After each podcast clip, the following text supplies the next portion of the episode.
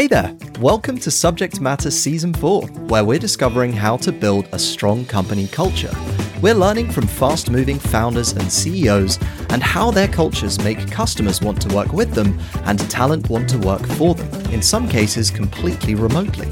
I'm your host, Ben Bradbury, the founder of Astutely, and our team is dedicated to supporting B2B leaders to build aligned company cultures at scale.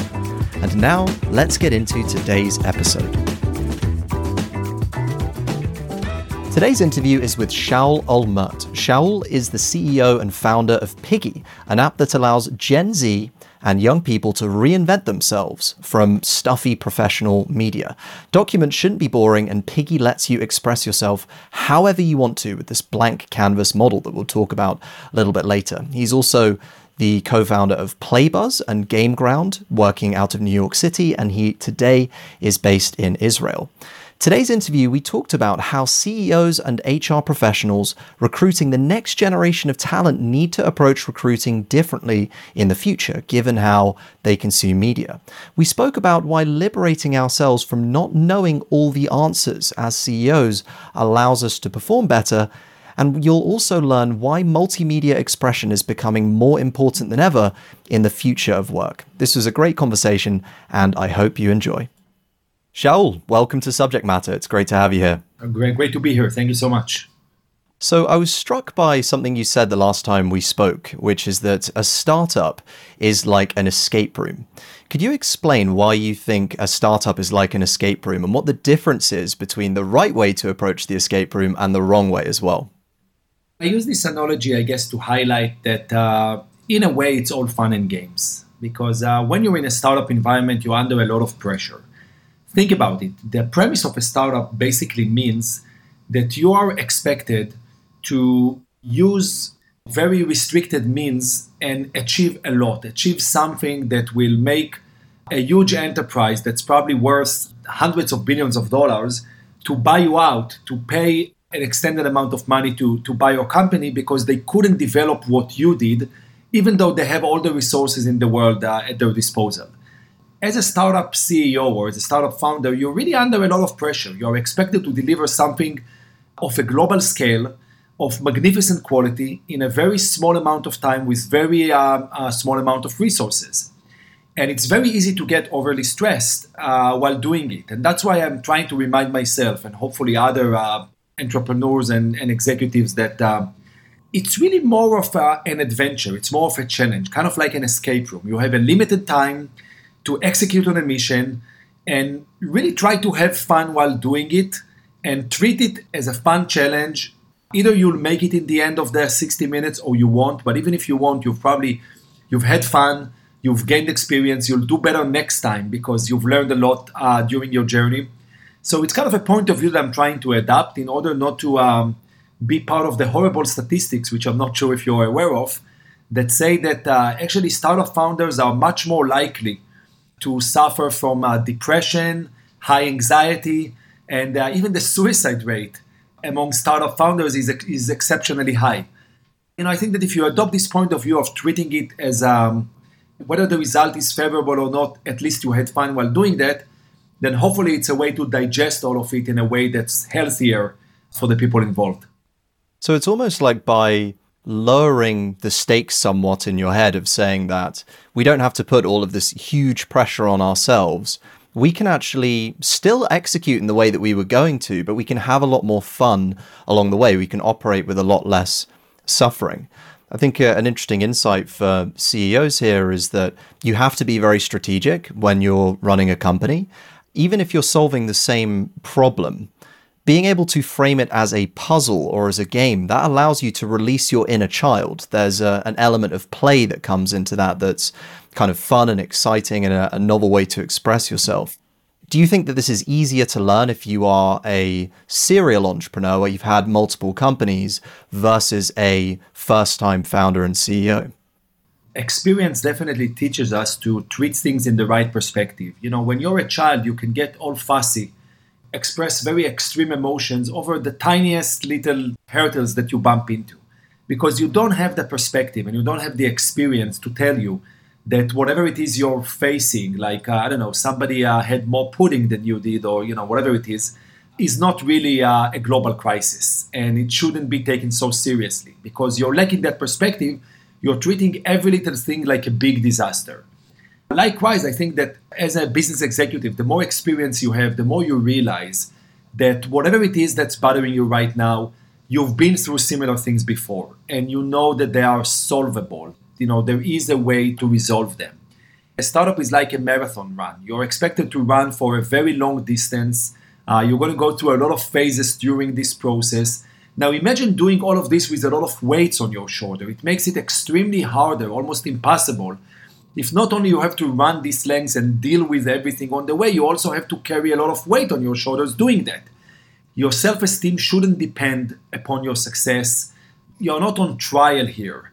You had the courage, you had the guts to do something really crazy, really ambitious, really creative, and you're giving it all you got.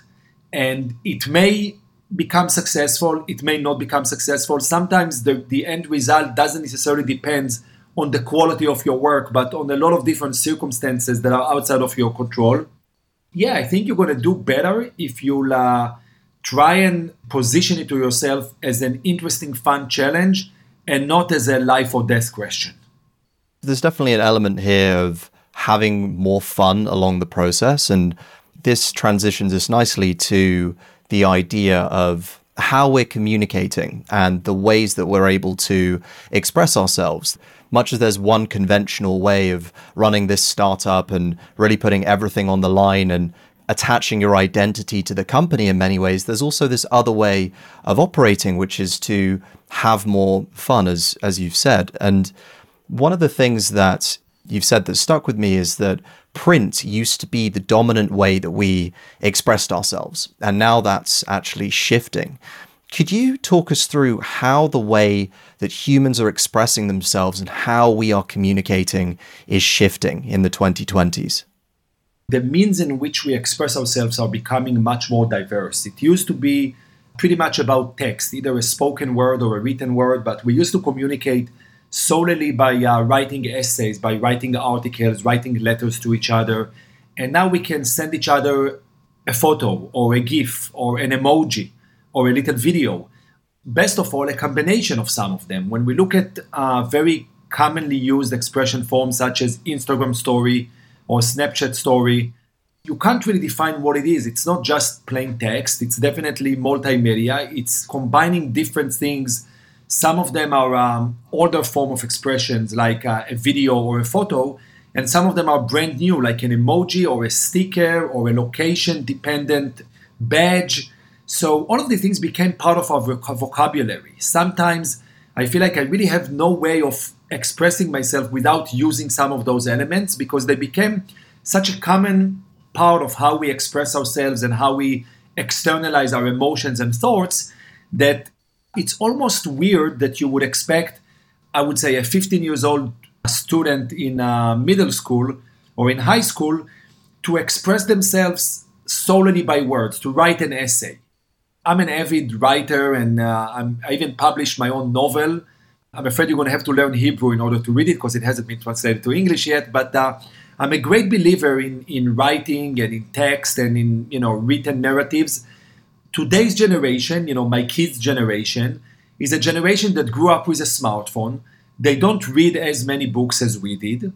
They got used to express themselves not only using text but also using other forms of media I would expect the school of the future, for instance, not to condition them, not to judge and evaluate how they express themselves solely by using old tools which are not as relevant to their lives, but really give them the opportunity to do that in the same way that is natural to them, that is natural to the habitat in which they were raised. So it seems like we're seeing a broadening in the way that we express ourselves. For hundreds of years, we've had this one dominant form of communicating, which is the printing press that's been dominant for centuries. And now, with the advent of the smartphone and technology, the ways in which we are expressing ourselves are different. You can be someone who likes to be in front of the camera. You can be someone who has voice and does a podcast. You can communicate just in, in GIFs and uh, emojis. something that came out of one of our interviews from last season with Clint Padgett is this idea that we've come full circle in our communication. So, way back when our ancestors would write or scribble drawings in chalk on the walls of the caveman fighting the buffalo, etc., etc. And now we've gone through this process of having letters and uh, really nuanced communication, if you like, to now being able to show ourselves very authentically again through symbols like emojis. So much in the same way that we've had these chalk drawings on the wall and now we have these emojis, we've kind of returned back to this visual society. If you think about the, this next generation coming into the workforce, they're young professionals, they're ambitious, they're looking to join their first startup, or maybe they're looking to start their own company and you want to support them. What kind of role do you think this rich media is going to play in their lives in the future and how they communicate? So I very much relate to this uh, conclusion you mentioned about uh, completing a full circle back to the primary forms of expression. And I'd like to think that along the way, we didn't just come full circle and back to the starting point, but we've actually learned something along the way.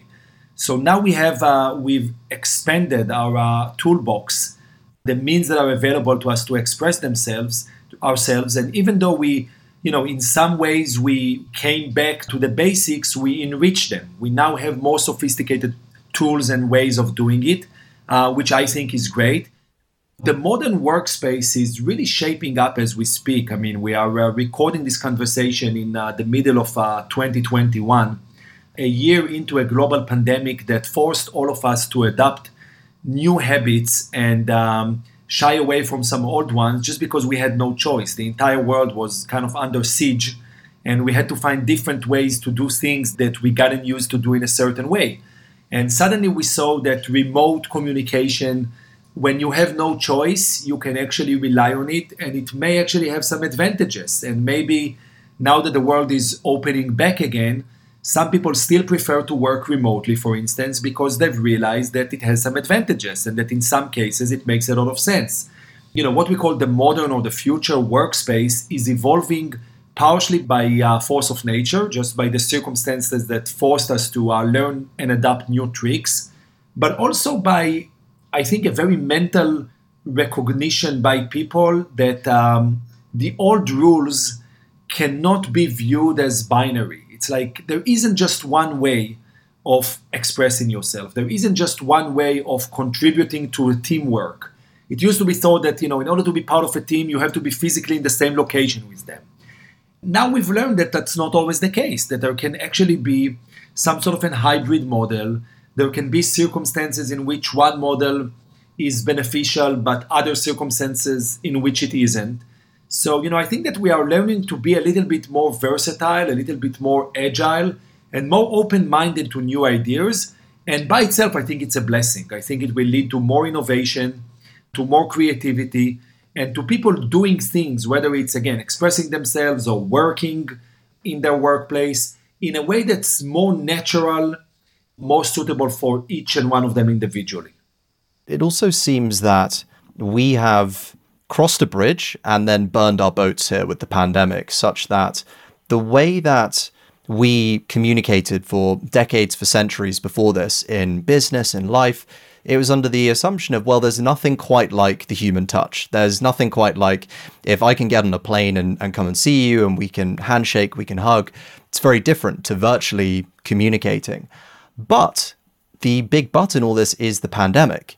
And in March, February 2020, we were forced to put that human connection on hold and say, okay, well, now we're going to communicate with each other digitally because we have to. Otherwise, we don't have human connection.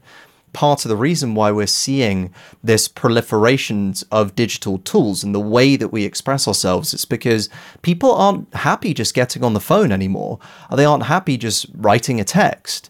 We need to have different ways that cater to our individuality that allows us to communicate.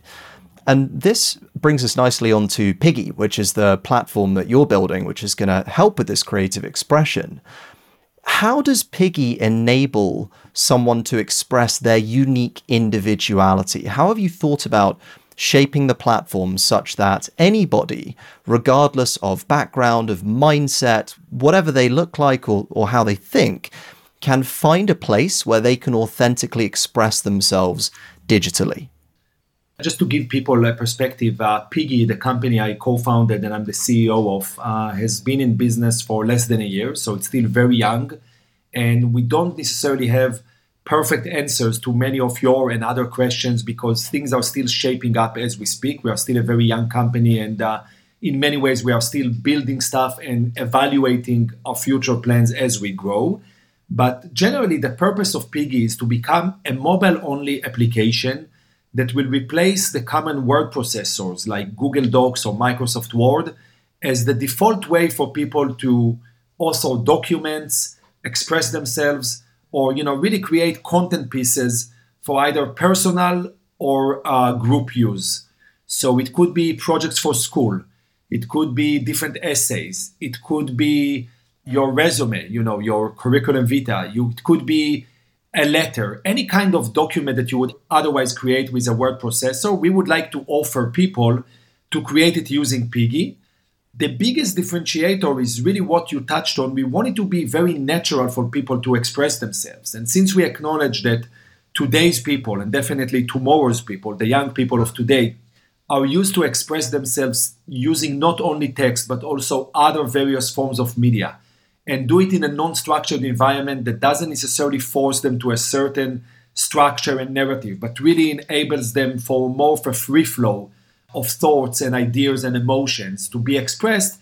Uh, we want to enable them to do just that. And I think that really our challenge and what we're most proud of that we're building is the fact that we're trying to make it individual for everyone. You know, even the name Piggy is really taking after a piggy bank as a way to convey that we want it to be something that's very personal and it's yours. It's it's where you keep your most secret or most personal items. It's safe.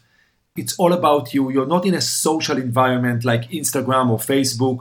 You're in an individual environment that you can create whatever your mind is into. And then, obviously, if you want to share it, we make it easy for you to share it. But the basic premise is that it's all about you.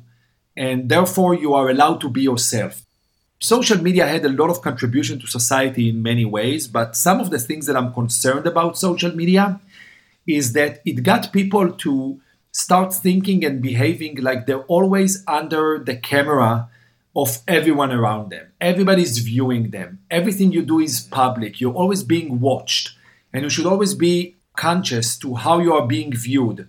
Everything you do reflects on you. You know, it makes people really addicted to try and create more falsely or artificially positive impressions by trying to look exceptionally good, trying to make it seem like they're having a lot of fun even when they're not. Maybe on the other hand, if they want attention, maybe they'll pretend to suffer or to be in pain in order to have more sympathy for people if that's what they need right now. I want to help create an environment in which people can really be themselves and they don't feel like they're constantly being monitored, so they don't have to constantly think through the prism of how am I viewed and how do other people think about me, but really about how do I feel and how do I express myself in a way that's most genuine. If Piggy is going to be successful in creating this environment and enabling the tool set that makes it possible for you to express yourself in any way you choose and not overly think about how do other people see it then you know hopefully it will be very beneficial for people. I love this idea by Marshall McLuhan of the medium is the message. And it's this idea that the medium we use to communicate actually shapes the message that we're going to receive. So, as an example, reading a long text from someone and they say, I'm 30 minutes late, you don't know if that person is palming you off or if they are really genuinely, sincerely sorry. But if you hear a voice note, and I say, Hey, Shaul, I'm really sorry, I'm 30 minutes late to our podcast, going to have to reschedule, I appreciate, etc., etc., you can tell in the tone of my voice whether I'm sincere or not. And so coming back to the platforms that we use to express ourselves today, Instagram is a medium and it's very visually focused. And because it's so big with the younger generation, you've ended up with this life where everything has to be polished. It's almost a challenge to be as happy as you seem on Instagram. Same with Twitter and like distilling these very bite-sized thoughts. I know you're a prolific writer on Twitter as well and and just sharing these bite-sized bits of knowledge. Again, the medium is the message. I think one of the things I'm interested in with this kind of potential is well what happens if the medium is a blank canvas? And this is a term that came up the last time that we we spoke and I think links to your strapline of create whatever. Like it's kind of this tongue in cheek idea that you can really own how you share your message. Why did you decide to go for this blank canvas model to open the floodgates to creativity? Why not build Piggy as, for example, a templated system? Because the argument there is that that would make it easier to be creative. The, the blank canvas could be maybe intimidating. We want it to be personalized. And when you create a template, Obviously, it's easy because you're doing a lot of the work and a lot of the thinking for the user. But in many ways, you also really don't enable them to be themselves, to ask themselves, how do they want it done? What way will it be done that's most reflective of who they are? And I think the blank canvas is really the approach to say, there are no rules. We are here to accommodate any ideas. You can do whatever you want. Give yourself the freedom to do whatever is right for you when you're creating your resume because you're applying for a job, that resume has strict rules of how it's written, right? We all know it has to be one page, it has to have your contact information at the top, uh, has to underline your education and then your experience in linear order. In a way, it's the most non personalized format. It's asking you to express, to convey who you are, to express who you are, but it really takes away your ability to do so because it forces you to do it in a very rigid way. If I was considering to hire you for a job as, you know, my right-hand person, I would really love to know who you are, to get a sense, just like you correctly said, to hear the tone in your voice, to get a sense like I, am more familiar with you. And if all I got was this one page resume that between you and me, it's like it's, even though it's one page, it's very hard to read them because they're so crowded and they're so full of formalities when you read them, you you sort of skip through them to just see the highlights, like see where they worked and how long have they been in business, but you don't really get a sense of who they are. Now, if in comparison, as opposed to using a word processor and writing a standard resume, one would use Piggy and create a little story in which they videotape themselves and they speak and they talk about their experience. And then they say, Oh, you know, I used to work at this company called Playbuzz and here's what I did, and here's what I loved about my job, and here's what I think I learned from this position.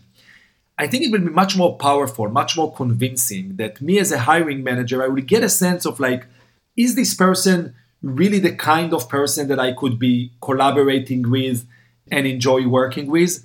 And I think that the more you give people the tools to do things in their way, the higher the chance that they'll be able to really convey their most genuine and more interesting thoughts. So, again, like coming back to this idea that the canvas that we use to express our message is going to define the way that it's perceived. And I think there's a, a really striking lesson here for people who are maybe on the receiving end of resumes, people who are looking to get those interviews, which is to open the doors to creativity to the people who may be kind of coming through in your company. So, so let's make this practical for a second then. So if we put ourselves in the shoes of a CEO or a CHRO, someone who is managing dozens potentially of interviews and applicants uh, every single month to grow a scaling business, how does this notion of the fact that the next generation of talent has such a wide choice that they can use to express themselves. How does that notion, do you think, inform how the CEO or the CHRO defines their recruiting strategy for young, ambitious professionals? I think it's a process. I think that what we're going to see is that in a few years from now, the whole process that's currently very structured and very similar if I'm hiring a controller and I'm hiring a chief creative officer, I'm pretty much using the same process, even though the positions are so far apart and the kind of personalities involved and the skill set required is very different and very individual to each position. I think that what we're going to see over the years is that this process will be broken down to something that's much more tailored, that's much more freeform. And hopefully, Piggy will have a role in this process, in this transition.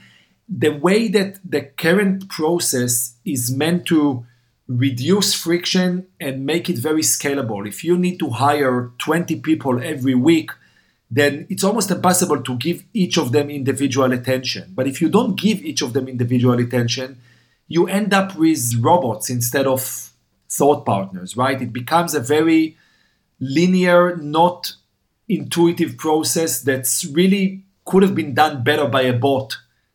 And it's lacking this human touch, this um, ability of both sides, uh, the applicant to express themselves and the hiring manager to really listen and not just check the boxes on a few items that they have on the list as requirements, but really get to know the applicant and have a meaningful dialogue with them. And hopefully, I think that that will lead to a more personalized and more effective process. Obviously, you know, revolutions take time. All the habits die hard, they don't change so easily. Unfortunately, I don't think that every position in the world will hire only candidates that created their resumes on Piggy anytime soon. But I think that slowly and surely it will probably start with more creative positions, positions that call for uh, younger people, and uh, you know not necessarily be judged based on their experience, but more based on their skill set and their uh, personality, and you know the kind of personal vibe which they bring to the workplace. And hopefully, once people get used to this methodology, they will be more flexible in applying it to other positions as well. Yeah, something you said there I want to pick up on is there's a link between the need to give digital natives a versatile way of expressing themselves and the versatile way that they can now apply to companies. So before you had the resume, but now you could have the video, you could have the podcast, you could have the slide deck, whatever that might be. What I'm hearing from what you're saying, Shaul, is that a key skill for these people who are hiring, whether that's a CEO, CHRO, or any other leader, is to develop the skill of being responsive and adaptable to how that next generation communicates let's say you've put them in your marketing department where media is your fuel. If they are going to add net new ideas to your marketing, how are they going to do that? Well, they're going to think digitally first. They're going to think about videos, about podcasts. They're going to think about the kinds of media that they want to produce. If you tell them, well, this is the way that we've done our marketing for the last 20 years, and we need you to fit inside this little framework, then they won't just feel like a small cog in a big machine, but they will feel like the gears are grinding to a halt because you're stifling their creativity. And so, for the, the CHRO or the CEO who's listening, I think one of these key skills here is to develop a measure of responsiveness to the candidate. You mentioned that you um, have previously worked at, uh, at Playbuzz and you've worked at several other companies previously. When you're assessing candidates, when you're assessing which talent to hire, are there any questions or checks that you go through to make sure that you're not just putting a candidate in a preconceived box or a preconceived idea of what you want to hire for, but baking in some flexibility and some adaptability to see that maybe this person can fit into our organization in a different way than we anticipated, but could still be really valuable. I um, couldn't agree more with everything you said, and I'll you know I'll take it even a step further and say that the way you're communicating with other people uh, really set the tone to how they will carry this um, methodology further on. So, for instance, if we're talking about hiring, if while you're hiring you're really only checking boxes in a pre-made list, and you're looking at things in a very tactical way, all you care about is exactly how many years of experience the applicant has, and you know whether they've done 90% of their potential future job duties in the past and executed on them well and have good references, then you're really training your future employee to think in a very structured, non creative way.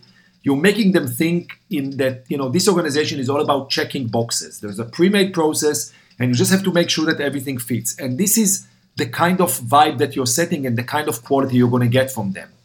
Now, if you are a large enterprise that has 100,000 employees and doesn't want to innovate much, but just to sort of sustain the business, maybe that's more of a value that you're striving for. But I think that in today's economy, when we see global enterprises emerge out of nowhere over the course of a couple of years because they were able to disrupt and think outside the box and create something original that didn't exist before, I think the real challenge and the real opportunity is to go in the other direction. If someone came for a job interview and it was completely informal, it was creative, it was participatory, it was leveled, it wasn't about me considering whether to grant you the opportunity to work for my organization, but us communicating and thinking, you know, do we like each other? Do we want to work together? How creative can we be together? It can set the tone and it can set the spirit to go in the right direction of uh, having people that are real problem solvers, that are real creative thinkers, and are not just trying to be another part of a big machine. I love this idea that the hiring process that you use will actually help or inform the structure of your organization. It reminds me of Conway's Law, where the law is essentially that any system you're trying to build in the company is going to mimic the organizational structure that you've set up. So the team literally defines the system. How do you think leaders can encourage innovative, original thinking? What kind of practices can they have with their teams? Maybe that's in a meeting, in a one to one, maybe in how they share strategy at a monthly town hall or a weekly all hands. How do you think leaders can really be the conduit for creativity in their organizations? You know, before I answer your question in a very technical way and think about specific tips and tricks of how to foster innovation and creativity, I'll go back to this uh, personal example. I think that uh, one of the first leaders that we all encounter in life is our teacher. And if our teacher is going to really, really emphasize us abiding by rules, memorizing facts and items so we can always spill out the right piece of data when asked for, then this is the kind of thinking that we'll adopt. This is the kind of um, way that we'll assume that we are expected to behave in and ultimately, we're not going to grow to be creative thinkers. But if that teacher will provoke thought and will actually encourage us to try and seek new ways to solve problems and express ourselves and create, if this teacher will not only say, I'm not going to read the essay that you handed because it was written in the wrong size of font, but on the other hand, say, it's completely fine if instead of an essay, you created a little computer game to express your thoughts and knowledge of the topic and I'll I'm the teacher will go the extra length, the extra mile, the extra effort of trying to understand how to review this project, even though it's not in a language that I'm necessarily uh, familiar with, because I want to give you the chance to express yourself in your own way, will raise people that are more open minded, that challenge themselves and dare to think outside the box and to think of creative ideas and not be dismissive of ideas that don't fit into a current familiar pattern.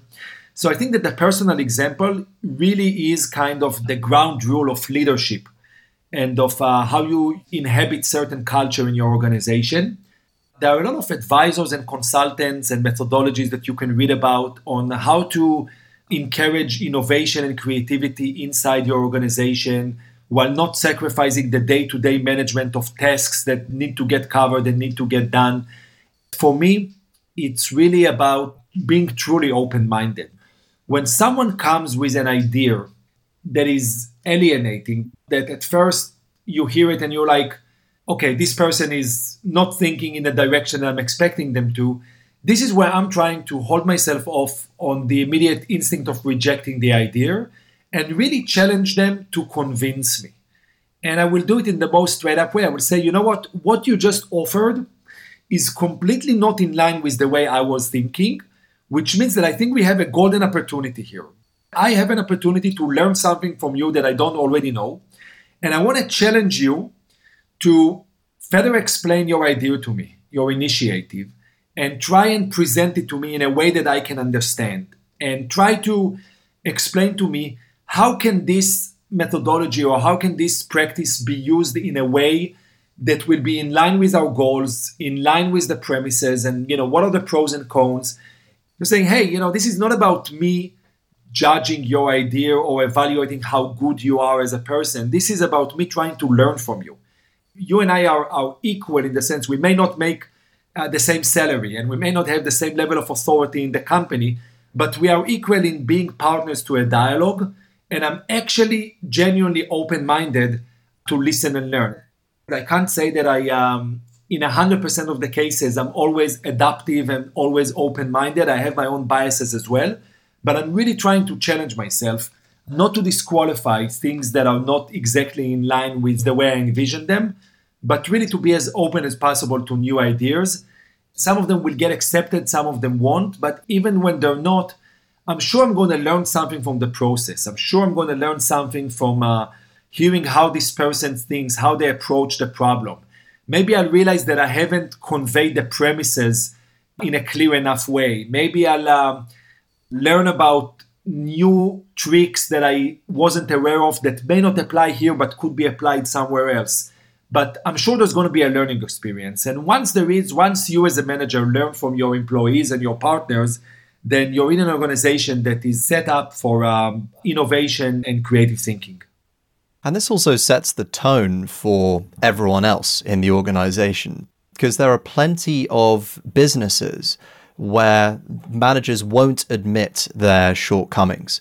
And it kind of becomes this very toxic, bloodthirsty culture of seeing who can get one over on somebody else. And as with anything, any kind of culture, culture starts at the top and trickles down. It's not a, a grassroots idea. And so, this concept of encouraging conflicting thinking as a way to better understand each other and come up with better ideas, I can imagine that that then, for you as the leader, then sets the tone for everyone else because then everyone else at Piggy can say, well, if Shaul's willing to be challenged, then I'm willing to be challenged and I'm willing to push on that conflict. You know, I guess it automatically sets something in people's mind to say, willing to be challenged is a virtue of, of leaders in this organization this is how you grow. Like if I want to adapt the values that will help me be successful in this organization, uh, then this is one of them. But I honestly think that um, the most effective way of uh, entrenching certain values, either as a business leader or as a teacher or as a parent, you know, these are three different hats that I was wearing in, in, in different parts of my life. I used to be a, a high school teacher at the beginning of my career. I think that in each of these capacities, you achieve good results and you plant the seeds for uh, future successes when you're coming open minded and ready to learn. I think you know that's honestly the most um, effective way of encouraging the people around you to bring out the best in them. And when people bring out the best in them, good things happen. This also reminds me of something you shared the last time we spoke, which is that you are constantly admitting to yourself how little you know in the grand scheme of things, and that our solutions are bets. Why do you think it's important as a CEO for you to view the solutions you're working on as a bet? The way I perceive the world, and you know, people obviously um, are in liberty to think otherwise, is that uh, it's a very chaotic environment, and we know very little. And sometimes, even when we do something well, and the obvious example to me would be the success of my previous company, Playbuzz, which I co founded and I was the CEO. And then two years after we started it, it took off in a neck breaking pace. We grew tremendously fast. I'm not going to say overnight, but over a very short period of time, we, we experienced exponential growth. And it was a great feeling. It was a big triumph, you know, huge celebrations, a lot of gratification and reward. But in all honesty, it's not like we could articulate exactly what made us successful. We could say, here are the choices we've made. We think that choice A led to result X, but obviously we, we're not in full command of it. It could be a lot of other variables which we're unaware of. Some of them are beyond our control, like changes in the market, very technical things. Like for us, you know, we got all of our traffic or most of our traffic from Facebook.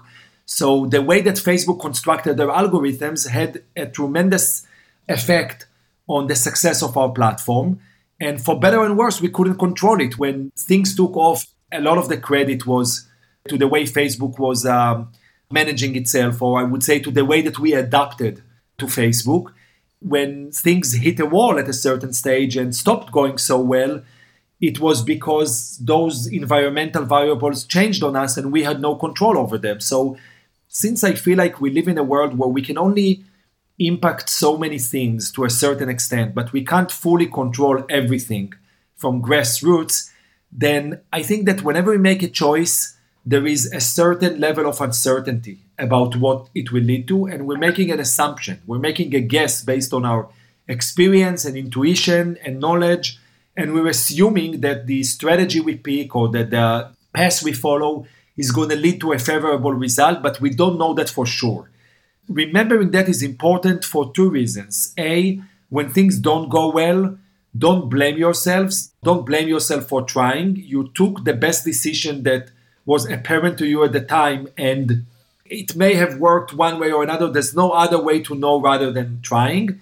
And B, when you are successful, don't be tempted to think that it's it's because you know everything and that you have everything under control. It's because you you made a choice that led to a favorable result, either by uh, very correctly assessing the situation or by uh, unintentionally hitting some mysterious invisible button called luck, and that played to your power too. You know, however strong is the uh, relative proportion contribution of each of these factors, we really are making bets. We're trying our best. We don't know everything. We're making bets and we hope for the best. I think that's a very healthy way to think about it because going back to the way we started this conversation, if you really think that everything has a finite answer and it's your job to identify it, then you're really setting yourself up for a lot of anxiety because no human that I know, maybe you or others are different, but at least no humans that I know really know everything and really have all the answers. So, you know, I think that expecting yourself to um, analyze every situation come up with the exact correct solution or conclusion is just not realistic. So, with the parallel to the escape room of treating things as a game and acknowledging that there are things that are above your skill level, that are out of your control, having this mindset ingrains consistent humility into your company from day one and to say that we're not going to pretend to be completely in control. We're not going to pretend to have all the answers. And this is something that I like to say as well as CEO to my team. Like look we're less than a year into the agency. We're a young company. I have lots to figure out. The company has lots to figure out. And we will get there but we're not going in with this like templated playbook that we're following right? We are just pushing the boundaries every single day. So yeah, I really resonate with this idea of consistent grace and humility as you as you operate. Being a big sports lover, I always uh, try and take inspiration from professional athletes and the way they carry themselves. And I think that if um, you know under pressure, it's the 90th minute of a football match, and uh, you're trying to win, and you're running like crazy with the ball and then you're kicking it with all your might, you have no way of knowing for sure whether or not you're going to score a goal. You can only try. And if it works out, of course, it's going to be a triumphant moment in which you, you're on top of the world. But you also realize it's a combination of the goalkeeper standing where they stood, maybe uh, the wind played in some factor as well Maybe somebody was blocking the goalkeeper's view for a split second and that contributed. So it's not, you're not necessarily going to be able to replicate it in the exact same circumstances on each and every match. But it's also, it's not sheer luck. I mean, you've trained all your life, you've practiced hard, you've been focusing and mentally preparing yourself to be in your prime at that moment. So it's really a combination of both. And I think that's what makes it so enjoyable. If you played with the weight on your shoulders that you know you are being evaluated now for how good you are, you know, how good of a person are you, then it will be paralyzing. I mean, you won't be able to move even one yard with the ball, right? It's going to completely take off all the enjoyment out of it. You have to release yourself off of it. You have to think that, you know, you are taking a challenge. This is a great fun experience and you're going to give it your best shot and hopefully it's going to be fun and if you're a little lucky, maybe it's going to end up in a favorable result as well. But not having this, um, I would say, fatalistic approach releases you from the boundaries of uh, making everything so fatal, so heavy, so consuming, and just let you be yourself, which I really think is, you know, the more liberated you are and the more free spirited you are, the higher the chance that you're going to perform well.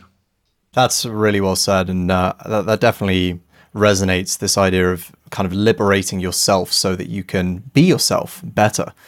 Well, I've got one final question for you before we wrap up, and that is what is your one sentence definition of culture?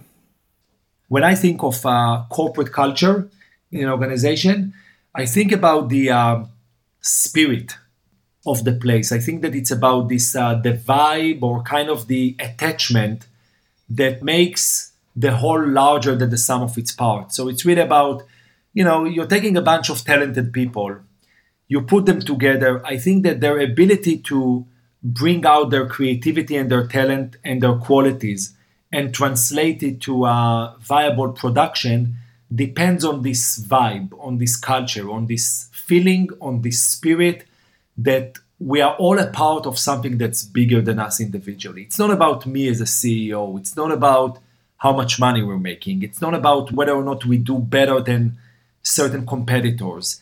It's about whether we created this environment in which we all feel that we can bring out the best in us. And I think that when you create this magic, good things happen.